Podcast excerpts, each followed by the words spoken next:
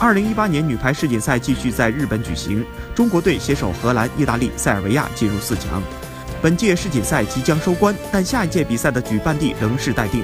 日前，国际排联主席格拉萨透露，已经有多地提出申办二零二二年女排世锦赛的意向，其中就包括中国。而且，格拉萨还透露，下届世锦赛可能像之前的男排世锦赛一样是联合申办。近些年来，国际排联越来越重视中国市场，各种政策向东方偏移。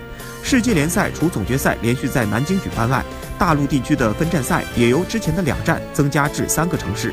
算上香港和澳门的两站分站赛，在中国已经有多达六站的比赛。